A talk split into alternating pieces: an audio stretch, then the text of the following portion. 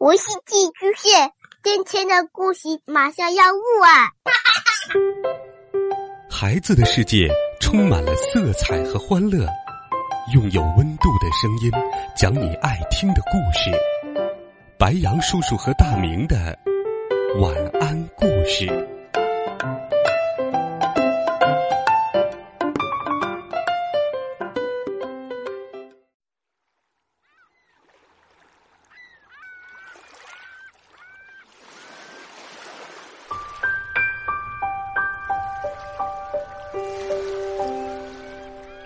小朋友们，晚上好！又到了白羊叔叔给你讲故事的时间啦。今天白羊叔叔会继续给你讲彩虹鱼的好听故事，这也是彩虹鱼系列的最后一集，一起来听《彩虹鱼捉迷藏》。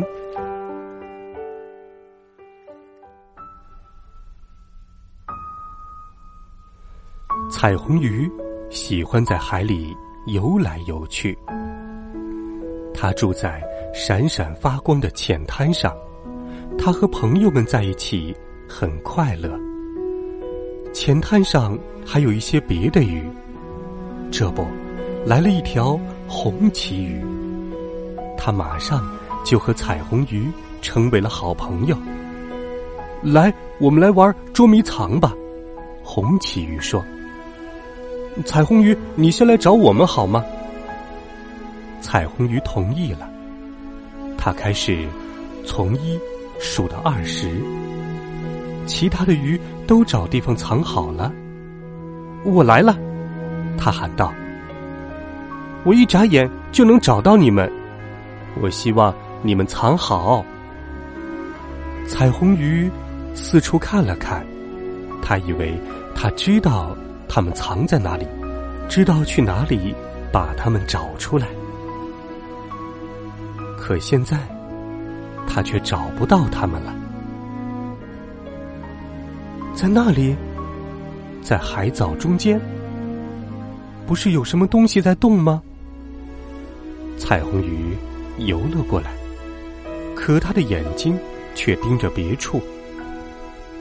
我在这里，红鳍鱼在他后面大声叫了起来，嘿嘿，你从我身边游过去了。彩虹鱼困惑地说，哎，你在哪里？我怎么没有看到你？我不告诉你，红鳍鱼说，你去找别的鱼吧。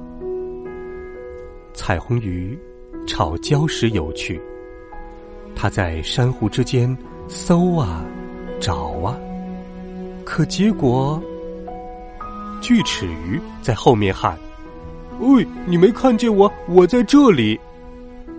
彩虹鱼也没能找到它。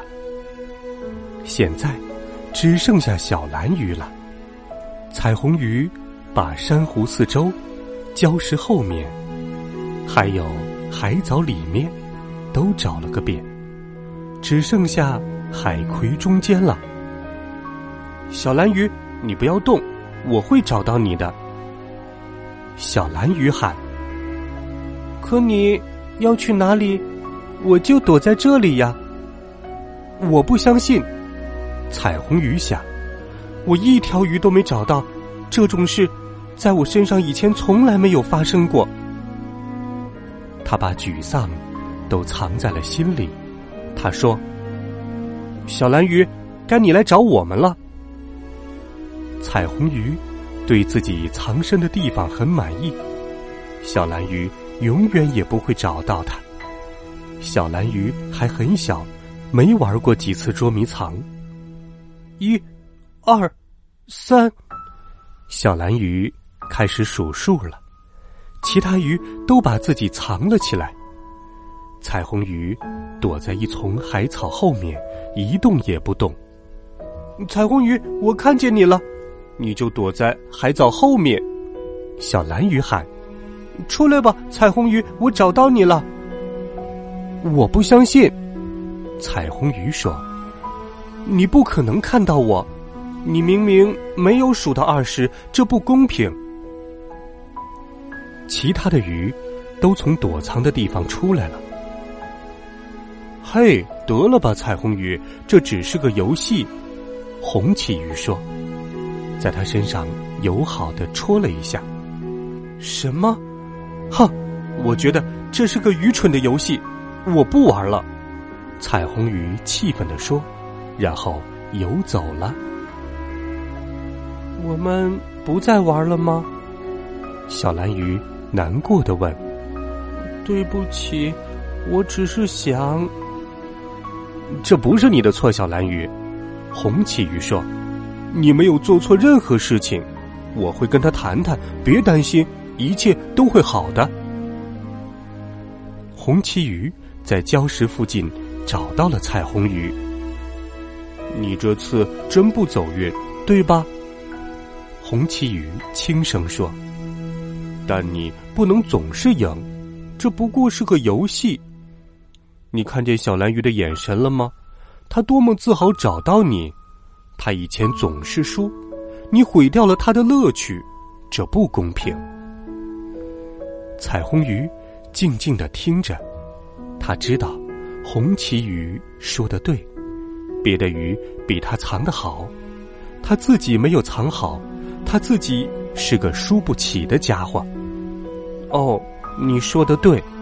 彩虹鱼叹了口气说，唉，我表现得像个输不起的家伙，现在我该怎么办？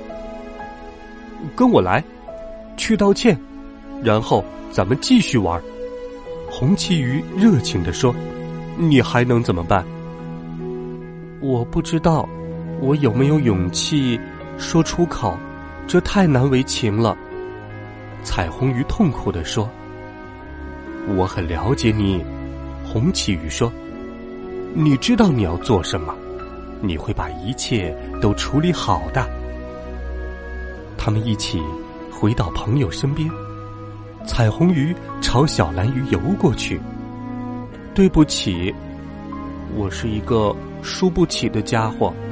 小蓝鱼，你真的很会捉迷藏，我现在必须要适应，你能再给我一次机会吗？好吧。小蓝鱼带着大大的微笑说，嘿嘿，轮到我数数了。锯齿鱼喊，我一眨眼就能找到你们，我希望你们藏好。好了，孩子们，好听的彩虹鱼的故事，白杨叔叔就给你讲到这里了，希望你能够喜欢。在生活当中，我们并不是输不起的人，只是有时候难以接受失败而已。正视失败，勇敢面对，白杨叔叔，你一定会获得成功。温暖好听的彩虹鱼系列，也希望能给孩子们带来快乐、温暖和力量。欢迎你给白杨叔叔留言，微信当中搜索白杨叔叔讲故事的汉字，点击关注我们的公众微信号，每天都有好听的故事等待着你。我们明天见，晚安，好梦。